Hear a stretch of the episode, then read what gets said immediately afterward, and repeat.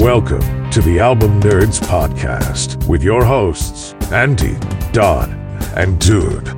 Summer, summer, summertime. Here we are. It's the Album Nerds Podcast. I'm Dude. I got Andy and Don with me. Andy, how you doing, my friend? Doing good, buddy. You know, just sitting here uh, wearing my baggies and my bushy, bushy blonde hairdo.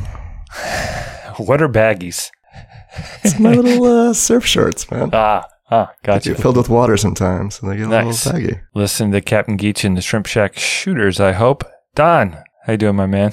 Uh, you know, surviving those lazy, hazy, crazy days Of of summer. summer. Yeah.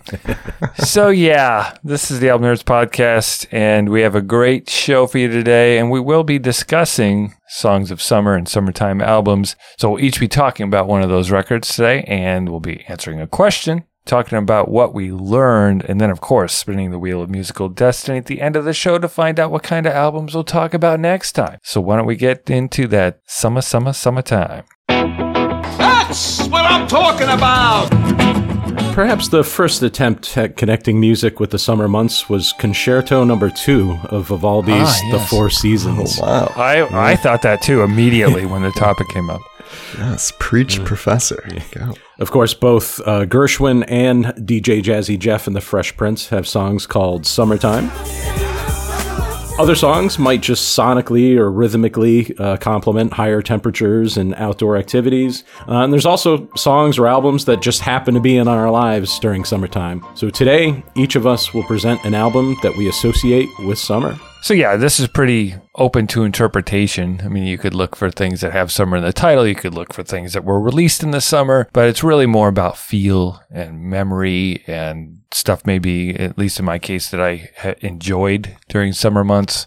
Soundgarden, Superunknown, Stone Temple Pilots, Core. Those were albums I remember in, summer '93 and four really being into. Beach Boys, Pet Sounds, because Beach Boys, Run DMC, Raising Hell. I just didn't have enough time to dig in. I would have really liked to pick that one because that was a summer album for me when I was young, but the adult version needs a chance. Uh, but Foo Fighters, Cyndi Lauper, Bryan Adams. I mean, but enough Foo on this show, guys.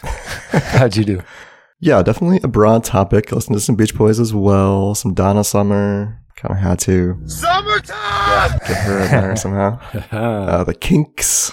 Love me some good Kinks. Um, Bob Marley. Discovered a pretty interesting jazz record from Lonnie Liston Smith and the Cosmic Echoes, but it was like almost two hours long, so I couldn't really do that to you guys. Although we should have the time to lay on the beach and listen to it in the summertime. yeah, maybe next summer. We'll start a little bit earlier. With, with summer, I, I tend to gravitate towards sort of Americana sounding things, you know, so Workingman's Dead uh, from the Grateful Dead, uh, also uh, American Beauty. A couple of REM albums, their debut LP, uh, Murmur, uh, along with the record uh, I'm discussing today. For some reason, Duran Duran Rio has always been kind of a, a summer record for me. And maybe it was just because of the videos were all set Yeah. in like Sri Lanka Yeah, or whatever. water. Yeah. All right, it's time to choose. You choo choo choose me?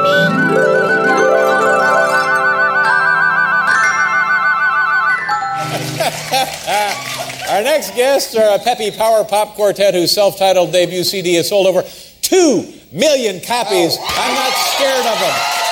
Ladies and gentlemen, here they are, Weezer. If David Letterman ain't scared of you, then you're not doing it right as a rock and roll band, as far as I'm concerned. Oh, that's right, ladies and gentlemen. I'm going with Weezer's self-titled debut record, aka the Blue Album. Let's play the debut single, Undone, aka the Sweater Song. I sink and I die if you want to destroy my sweater. The bass line on that sounds like uh, the Pixies "Bleed." Yeah, It's almost it's almost identical. lots of Pixies similarities.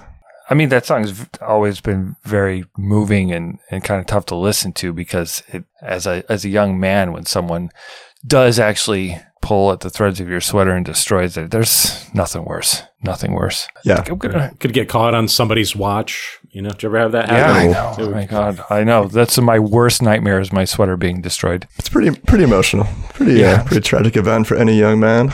So Weezer is a four-piece group from Los Angeles, California. There was a lineup change as they were recording this record. The original guitarist Jason Cropper was replaced by Brian Bell, who would go on to become a full-time member of the band. I believe that four-member group is still the same today. The record is known for its mixing of loud and quiet guitar parts. And uh, interesting little tidbit, they practiced singing barbershop quartet style in preparation for the record. That shines through. They wear the hats and the striped shirts and stuff because that'd be pretty sweet. I can totally picture them doing that, yeah. uh, my three words to describe this record are I'll take my board, tying into the summer theme. I always think about you know, like surfing and, and skateboarding, listening to this record. That was kind of what I was into, more skateboarding than surfing at the time this record came out, and uh, how I'd usually spend my summers. And that's kind of what I remember this record being about. And uh, yeah, I think it holds up pretty nicely. I almost enjoy this more nowadays than I did when I was a youngster when it came out. Why don't we play another cut from the record? This is The World Has Turned and Left Me Here.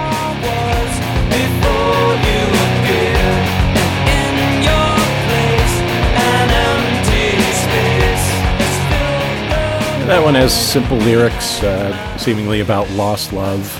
Um, has a nice, nice little melody, um, but you know, it's got those kind of hard driving guitars uh, behind it, which I think is you know characteristic of of most of uh, most of the album. I did find like that song interesting. Like at the end, all of a sudden he s- says, you know, do you believe what I sing now? And so I don't know if he's talking to the listener, like you know, do you believe what I'm, you know, it- what I'm saying, or Yeah, to like convince you, sort of. yeah. And so that the, the three words I, I chose uh, to describe the album are tongue in cheek. So with these guys, I never really know if they're being serious or not.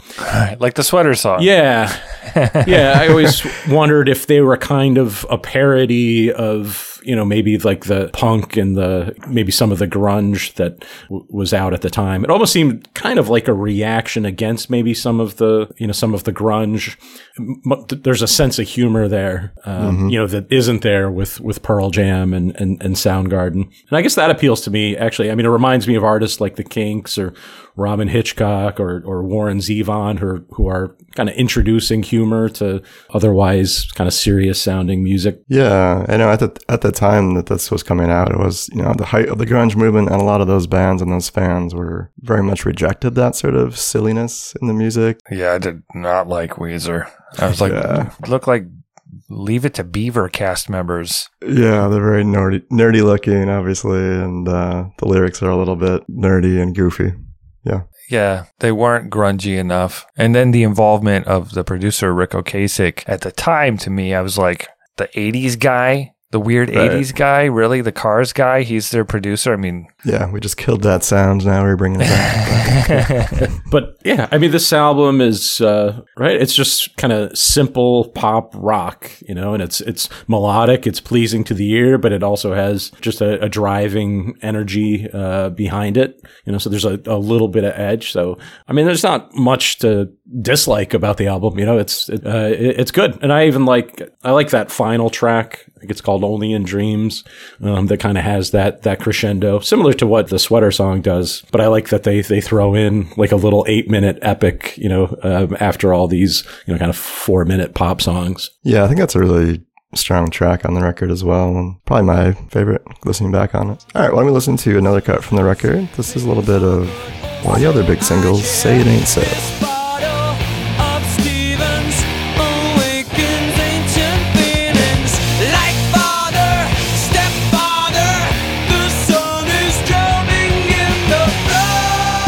So say it ain't so.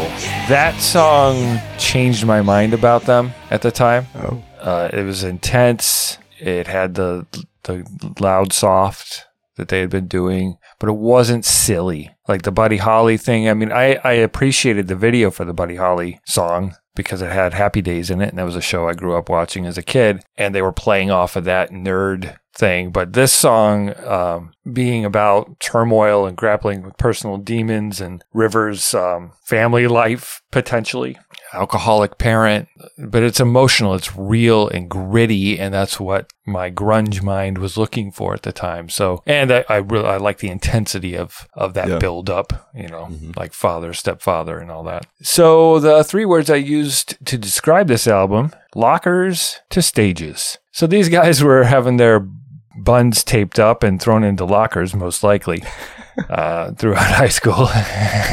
Probably. and then they took that kind of nerd energy and uh, somehow came out with this this thing that spoke to a lot of people maybe people that were fatigued of the intensity of grunge and wanted that same sound but with a little less pressure of it meaning something. So maybe that was the appeal. Because people were into this and i didn't like it because it was the beginning of that period where my stuff was fading out. It happens way faster than you think you know Uh, there's maybe a two Yeah, year window A couple on- years. yeah and and It paved the way for Blink 182. it probably yeah, it did it did Yeah, totally. Yeah. Yeah. Um, one thing that Weezer often talks about is their like metal roots and, you know, especially in like some of their later records, they would really lean into that side of their background. Did you feel like they have enough metal edge for you, dude, to uh, satisfy that itch? No, no. It's gonna. It's like hard rock at their hardest zenith. It's never metally to me. I think it's Rivers Cuomo's vocals don't go there in a, in a way Yeah. that feel metally. One thing I will give them is a lot of what they do is fan service, and in this day and age, there's nothing wrong with that. You know, you got to feed your base because your the landscape is different. You're not gonna, you're not getting on radio and winning new fans. So if they say, "Hey, we want to hear to- uh, Toto's Africa," you freaking do it, and then you put out a cover album with a bunch of '80s songs and stuff. You know, Yeah, they are experts at, at marketing themselves for sure. well, they're a bunch of, aren't, didn't they all go to Ivy League colleges or something? So, I think Rivers went to Harvard. Not sure. so yeah, I mean, I guess you could call it uh, three words could be smart guy grunge. I mean, as- far as the as far as the summer thing goes, I consider this like you know we could say is it is it summer or is it a bummer? This is summer for sure. I remember it coming out in the summer. It feels that way, and it just it sounds like beach music, you know. Yeah, both Undone and Say It Ain't So were released kind of peak summer, 94 and 95. So yeah, it definitely had its, its impact on the warm months in the US. Yeah, so that is Weezer and their self-titled debut Blue record. I'm good enough, I'm smart enough, and doggone it, people like me. If you're enjoying the show, and we hope you are, do us a solid and leave a review on Apple Podcasts or your favorite podcast app. Maybe we made you laugh, or you discovered an album you enjoy.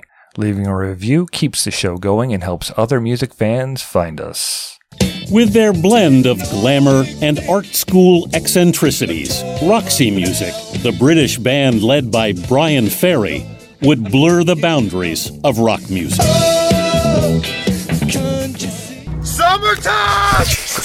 My pick for uh, a summertime record is Roxy Music's Avalon, uh, released in May 1982. Uh, let's hear the title track, Avalon. Then I see you coming out of nowhere. Much communication. If you love sitting on the beach and crying and crying uncontrollably, Oh, come on. It has definitely has a summer vibe. You can kind of feel the waves Yeah. lapping against your legs there. Tears streaming down your, your exactly.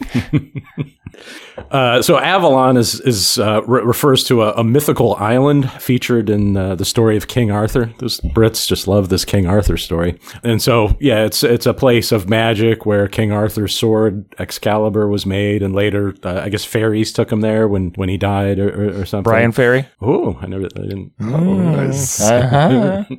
Uh, so that one, uh, I, I think that is maybe a good illustration of, of why it feels summertimey to me. You know, it's kind of, it's very chill. It kind of has an island vibe. I, I don't know if it's kind of the, the percussion there played by uh, Jimmy Maelen, but the you know the album is just uh, It's just very, very smooth. Also, the the end of that track has uh, a vocal performance from a Haitian singer called uh, Yannick Etienne, but she does some kind of interesting vocal stuff at, at the end, kind of non traditional sounding. Avalon is the eighth and final album by Roxy Music, who were formed in England in 1970. The band at this point uh, was now just a, a three piece. So again, you know, features singer songwriter and keyboardist Bryan Ferry guitarist Phil Manzanera, uh, and saxophonist Andy Mackay. So we had featured Andy Mackay when we did that sax appeal episode, and I was mispronouncing his name. I was calling him McKay, but it's it is Mackay. Ooh. Even when you don't do the British accent, it's still Mackay. but yeah, so they're just a three piece, but now you know they've got all these uh, great musicians surrounding them in the studio. The three words I chose to describe the album are new wave yacht. So Yeah. you know, re- kind of returning to this uh, yacht rock genre. Uh, I think they did a you know a really good job with it. You know, it's it's smooth, it's mature. But I, I guess it's un- unlike Roxy music. Wait, you know, their their early stuff. You know, they were very progressive and glam. You know, a lot of their stuff was you know challenging to the ear. There's really nothing challenging, um, you know, in that way.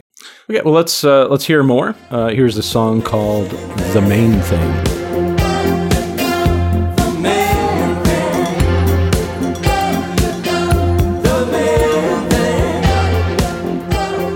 So for me, you you can put your Kleenex away and enjoy this song on the on the record. It's dancey in a subdued way. Uh, it's a good example of what the album is about. Very polished, perfectly recorded, cinematic, because the album is very cinematic feeling to me. And the lyrics in this case are kind of an afterthought. I feel like it, it, it there's not much. It's a short song. Maybe that's what drew me to it. And the keyboard work is great. I like that kind of percolating vibe underneath, and the vocal breaks are are well placed. So it's just a well constructed, simple yet interesting track that I kept coming back to. Um, apparently, they recorded most of the drums in a like seventy five foot stairwell. I read somewhere. Is that true, Don? Uh, yeah, according to the to the Wikipedia. uh, but this is the song that pops the most and has the most summertime energy for my money. Uh, the three words I use to describe the album are midlife summers. so Bryan Ferry at this point was late 30s. It feels like a little bit of that sort of I'm an adult now. In in the case of a 80s rock star, I got to pop my collar, put on my neon sunglasses, and go sit at the beach and compose a calmer version of Roxy music. So yeah, it's a little sleepy, but you know, good nap on the beach album maybe. Okay, well let's uh, uh, let's hear another one. This is "Take a Chance with Me." Take a chance, take a chance, take a chance, chance, a chance, take a chance, take a chance, take a chance, chance, chance. Different song. Damn it. So close. So long.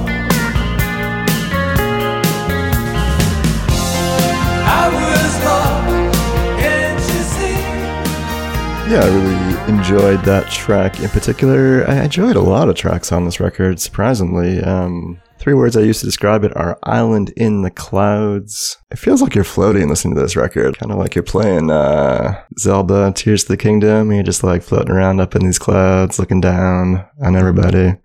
It's cool. I, I really did come to like this quite a bit. I think the what sold me on it most is the production and just like the all the little details. There's a lot of little subtleties and the way that the tracks are composed. I think are very interesting. A lot of them take their time to get to where they're going, and I found that usually was pretty rewarding by the time I got there. Yeah, my understanding is when they they went into the studio really without any songs written, and I think they were just kind of jamming, and they would find a groove or they would find a, a sound, and then they would just kind of let it develop, and then you know all of a sudden they they turned into songs, and that doesn't necessarily sound like a great approach, um, but I feel like it, it it really works out here. Yeah, it works with that, that laid back vibe the record has going. I mean, that track we just listened to there, Take a Chance with Me, I don't think the vocals come in until almost a minute and a half or two minutes into the song. That's, it's just cool. It really gives it a nice vibe and then it works good in the background, but I, I really found it quite engaging on close listens too. You know, it has like that 80s shimmer. You know, there's a lot of synths, obviously. So it does sound a little bit of the era. Sometimes I get stuck on that 80s sound. I can't get, Yeah, you can't do. get away from it. But, uh, I didn't didn't bother me too much in this case. I think it sounds a little ahead of its time. Actually, yeah. this is '82, right? And mm-hmm. it feels more like. I mean, I'm only talking like five years. More like something from '87.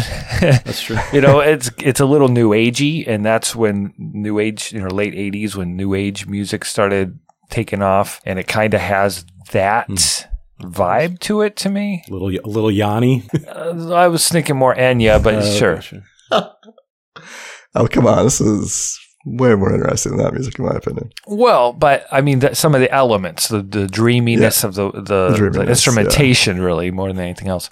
So, um, more than this, the first song, probably the, the most recognizable to most. I don't like that. It's too dramatic. What What's your take on it? I mean, well, I love it, but I, I, really like I like the beginning. Just that that ding ding ding. It's just like a really cool beginning to the album. You know, there's no yeah. build up. It just hits you. And I actually like that the instrumental part goes on afterwards. So again, sort of just kind of setting the tone or or sort of setting that that vibe. But yeah, I mean, it is a kind of a melodramatic song, which is kind of Bryan Ferry's thing. So. It feels the most 82 to me. That's true. How cool is it to put out a record like this at the very tail end of your career? You know, they went from being kind of pretty distinct sound or, or being pretty experimental, would you say, Don, in earlier in their career? And, and this is like kind of a total 180 from that. Yeah. I, I, was a little surprised by how. Yeah, th- but didn't this kind of inform what his solo sound was like after? Very much. Is he the primary songwriter on all these songs, Don, or Brian? Yes, yeah. The other the other two have some co-writing credits, but yeah, uh, Bryan Ferry has the, gets the bulk of it and that that's true, you know, throughout their um, their catalog. I, over the years, I mean, this album has you know really become one of my favorites. It's one I listen to a lot, and particularly over the over the summer, I just kind of zone out listening to this one, um, sitting on a lounge chair. So yeah, I'm gonna nominate it for the Album Nerds Hall of Fame. So, I mean, the, the Einhoffs are all about great albums. And I think, you know, this is one of those examples of the, you know, the whole being greater than the sum of its parts. I think those two instrumental tracks there, uh, with all the saxophone and stuff kind of tie it all together. And I think it's just kind of, you know, one great piece of, of kind of this sort of sophisticated, polished pop rock, whatever. So, um, what do you guys think? I'm gonna, mm, See, I trust you, Don, but I feel like I need to listen to the discography more before I can say yes. Is that a maybe? So, so I'm gonna I'm gonna say no for now. Ooh. Can Ooh. I go on uh, can I go on albumnerds.com or the Discord and vote if I change my mind? You can, but it only it counts as an audience vote. So no special treatment. Get out of a vote now or forever hold your peace. I'm sticking with I'm sticking with no because I just I can't intelligently make that that choice because I don't know the rest of their discography well enough. I only know the other the other record we talked about. Right. Okay, so it's a no from dude. I'm gonna just make you feel even worse and say yes. Um, I think it's a beautifully, beautifully constructed record. I really did enjoy it quite a bit, and I, yeah, I really have kind of warmed up to their overall sound in general. This doesn't quite fit the template I had in mind for what they sounded like, but I think all the the details and subtleties that are on this record really make it pretty compelling. So yeah, I'm in. So Andy is in, but Dude is not. Mm-hmm. So I mean, Roxy Music never really cracked the United States, and apparently they haven't cracked the the Einhoffs. Uh, but you can. oh God, that gross. Anyway, we, we, we, it's been a while since we made any kind of uh, butt jokes about the Einhoffs, so well, well, accidentally placed, Don. So, but the you listeners, you can change their fate. Go to albumnerds.com slash discord, uh, or just go to our website and uh, vote to get Roxy Music Avalon in. Excuse me. I'd like to ask you a few questions. All right, it's time for us to ask ourselves a question. All right, so we're we're dealing with with summertime records. What are your favorite summertime recreation activities, Andy? It definitely has changed a lot over the years. I really loved skateboarding in the summer. I tried doing that a few years ago, and I'm still sore from that. so, so wait, you, Did you skateboard as a youth and then you came back to it, or you were trying to do it for the first time in your 30s? No, I was doing it as a youth, listening to Weezer. Okay. Okay. And then uh, came back to it a few years ago in my 40s. And, oh, uh, even worse. Yeah, still recovering. But uh, what I enjoy now doing now in my later years or, is uh, just sitting on the ground, sitting in the grass, drinking alcohol. Uh, you know, Ah. at like a festival. or, uh, When- uh, on our notes, I saw that you said grass and alcohol. I assumed you were talking about uh, the marijuana, not actual grass. whatever you got out there in the fields, it's fine. But, you know, you guys ever go to like a baseball game and sit out in the grassy area and just sip a beer, or go to like Yes. a, a vineyard or something and drink some wine out in the fields? I always I like that. Get a little tipsy on the grass. You don't have very far to to give it a pass out. How about you, dude? During the summer, I'm mostly waiting for the fall to come in football. Um, as a as a kid, it was more about running around the neighborhood, riding my bike all over town. Back in the days when you could go unsupervised in a small town in the Midwest and just ride your bike for four Yeah. miles somewhere, you know, uh, go crawl around and storm drains and do whatever the hell you felt like and just be home for lunch. But yeah, I mean, at this point, summer is more about spending time uh, with family on, you know, doing little weekend outings and, and stuff like that. And uh, although I do love fall and winter, they are prohibitive to getting out and about. So, what about you? What do you do? Well, uh, you know, summer uh, involves uh, a lot of baseball. Well, I, I mean, I play in a beer league softball, but you know, I've always got um, you know baseball on TV or on the radio, so uh, it's kind of a, a soundtrack to mowing the lawn or sitting outside uh, listening to a ball game. But I've actually, you know, in recent years, I was introduced to a lawn game called Cube, spelled K-U-B-B. I guess it has kind of Scandinavian orig- origins. Cube. Um, but basically, you're trying to uh, knock over these wooden blocks with uh, batons, and then there's actually like a king piece in the middle that you have to hit at the end. Uh, it's been called uh, Viking chess, but yeah, I got a couple of people I play that with now, and we're we're trying to you know start a movement. It's going to be the next big thing. It's called Cube. The Coob movement. Wow. Okay, that sounds interesting. I'd like to visit Uranus because summer lasts 21 years. Too bad Uranus doesn't have any beaches. Okay, well, what's your favorite summertime uh, activity? Uh, reach out to us on the socials, Facebook, Instagram, threads. Also, albumnerds.com slash discord. Now I'm gonna make a short public address announcement. If you're one of these motherfuckers that has to scream and yell and draw attention to yourself, would you go out in the hallway and do it? That uh, that's from John Cougar, Mellencamp. Straight to you guys. Got anything to say? Just keep it down. This is my this is my rodeo now. Take off your shirt. Here's Johnny. All right, so we're- we're- I'm gonna go with a to me fairly obvious summertime album, John Cougar Mellencamp, and his album Uh Huh. Now, originally he had a terrible stage name that he hated, Johnny Cougar, uh, and then this was the first album where he got to put his name on it. So then it was John Cougar Mellencamp, and eventually just became John Mellencamp. So. Why don't we jump into probably the best known song on the album, Pink Houses? Cause a simple man, baby, pays the thrills, the bills, the pills that kill.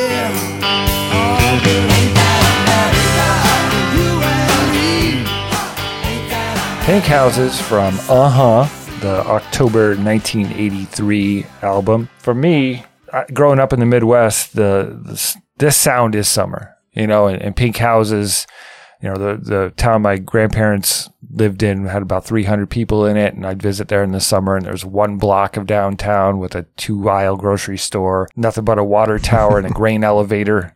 You were born in a small town. Exactly. Wrong album. So I, th- you know, John Cougar at this time, John Mellencamp at this time, his songs were had that Americana thing going on. They had the Bruce Springsteen sort of rebel rock and roll thing going, and I just loved it. It just really it connects with me personally as summertime. The three words I used to describe this album: "Summer in the Heartland." As I've gotten older, I've learned that there's more to these songs than just celebrating the Midwest. I mean, uh, Pink Houses, for instance, is uh, just a commentary on the American dream, uh, opening with uh, a black man with a black cat living in a black neighborhood that he observed while driving through Indiana. Uh, is where the song kind of started, and then the kid with the greasy hair and the greasy smile listening to rock and roll, and just the stories of different types of people trying to make their way for the American dream that may or may not come true. And that's, I think I sensed depth when I was a kid, but I, I didn't totally get it. And he did a good job of making, just like Springsteen did, making Yeah. songs fun, where you think you're celebrating something, but really you're being Right, asked to right. question the thing you're celebrating. And I, I really, I really dig that, you know, uh, questioning authority. Why don't we uh, jump into the authority song and talk a little bit more about that?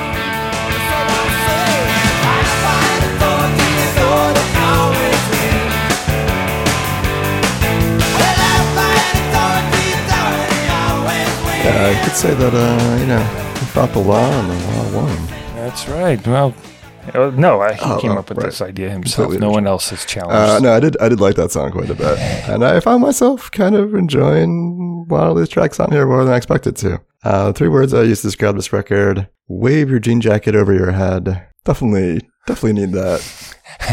I've got several, so yeah, this is perfect for that Canadian tuxedo here. Yeah, I think what mo- surprising the most about this record, definitely Springsteen esque, but there's a lot of swagger, like almost a little bit of Mick Jagger, like kind of strut going on in some of these there tracks. is. which I wasn't expecting. I think um, John's vocals and also the guitar kind of lean into that side of the music more than I would have expected from this era. So yeah, I, you know, I am not a huge fan of, of Mellencamp to be honest, but I have enjoyed the couple of his records that we've reviewed in the show over the last two years. So the biggest hang up with it probably is a freaking album art, man. It looks like it looks Ah. so, so cheesy looking. Is it kind of like a James Dean thing or something? Or Yeah, I, I'm not sure. I mean, it, it's a it's a drawing as opposed to a photo, and It looks like it's been airbrushed. It's like very soft edges Yeah. around everything. maybe something that you might have on the back Yeah. of your jean You jacket. got it like detailed at like Yeah. One of those mall kiosks or something. Yeah. Oh my God, those still exist. Those were the worst and the best, depending on your. Yeah, the airbrush guy Right. that would paint your jean jacket. Anyway, I, I did enjoy the record more or less. So Yeah, and, and you know, I should mention this was his seventh studio album. He had been honing this craft for some time, fighting with his label. Uh, they wanted him to do one thing, and he wanted to do another, and so he had some hits off of American Fool, and then was able to take control, and that's why he incorporated his actual name into it and stopped being John Cougar. And uh, the recording of this was him and his band making their own decisions, and uh, I think that's also the rawness of it. I think is part of what makes it fun, even when everything's crumbling down. so there's a lot of fun tracks on here, but why don't we jump to the final track, which is a little more subdued. the least fun track. That's why Don picked it. Golden Gates. Don't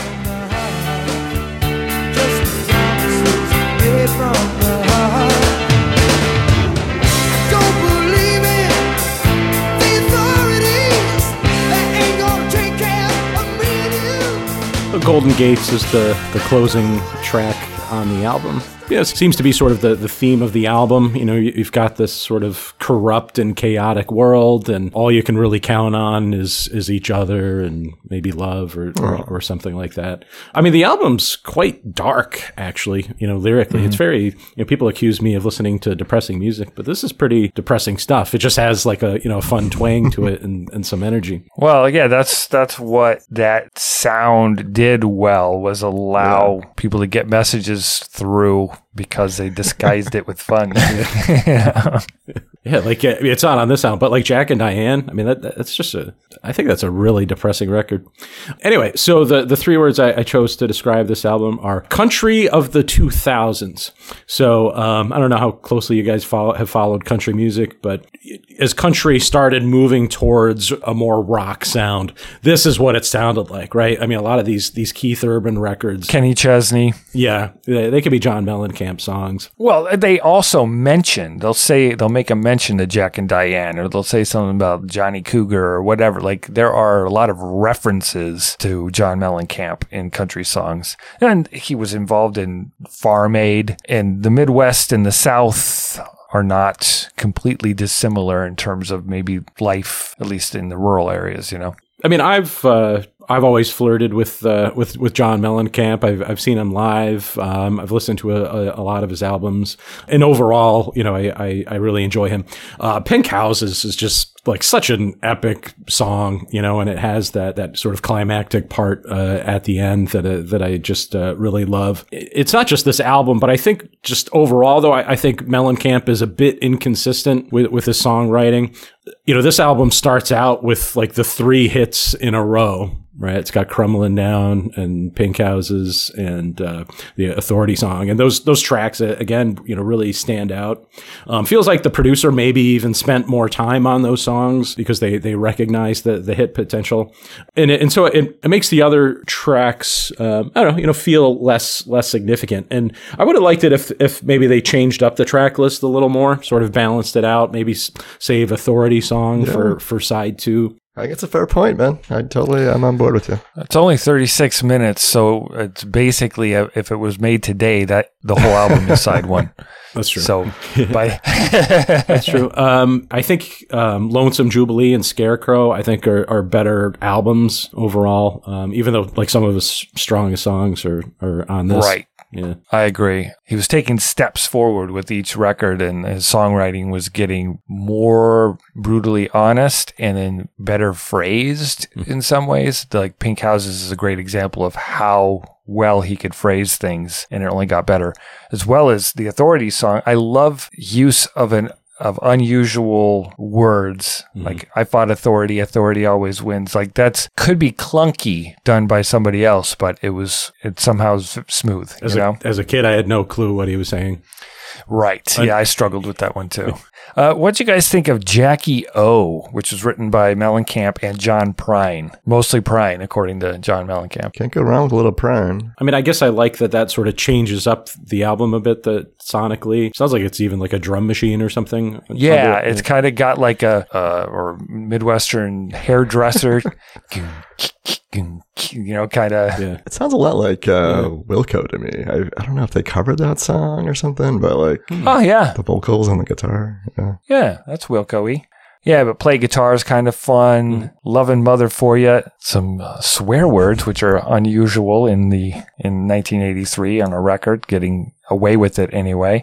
Kind of has a Rolling Stones "Exile on Main Street" vibe to it. That strut is really there Oh, on that yeah. song. But uh, yeah, summertime, summer or bummer, guys. Summer. All right, three summers. All right, go check out "Uh Huh" by John Mellencamp.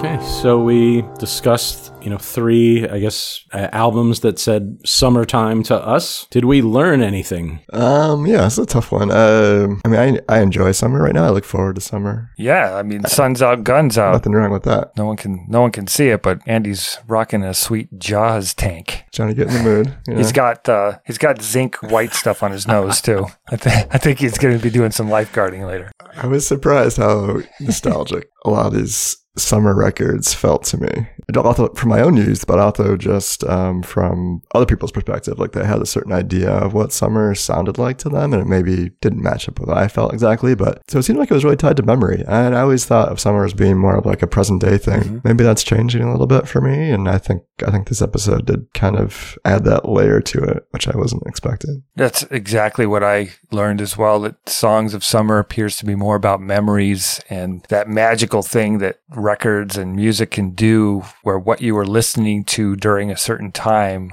defines that time, and then therefore that's summer music. the lists I looked at for summer albums were, it was all over the place. And that's when I kind of was like, you know what? I'm just going to internalize this and close my eyes for a second and think, what's a short album that reminds me of summer? And uh-huh, Aha came to mind. So yeah, I, I, I think we learned the same thing, Andy. Huh. I got nothing now. Uh, Sorry, about the one thing. yeah, you know, I guess I, I don't really think much about it. Like when I'm choosing music for the summer, I still, for, for the most part, I think I'm just playing what what sounds good. And so I, I guess it's always like a goal in my life to make the the soundtrack for it, you know, to be just you know filled with with good music. And I don't think it necessarily you know matters what what season it is. And that's one to grow on.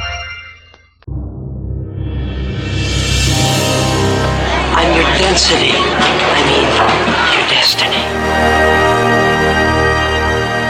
All right, boys and girls, children of all ages, gather around, pay homage to our dear friend, the mighty wheel of musical destiny. Leave an offering and see what our fate has in store for next week.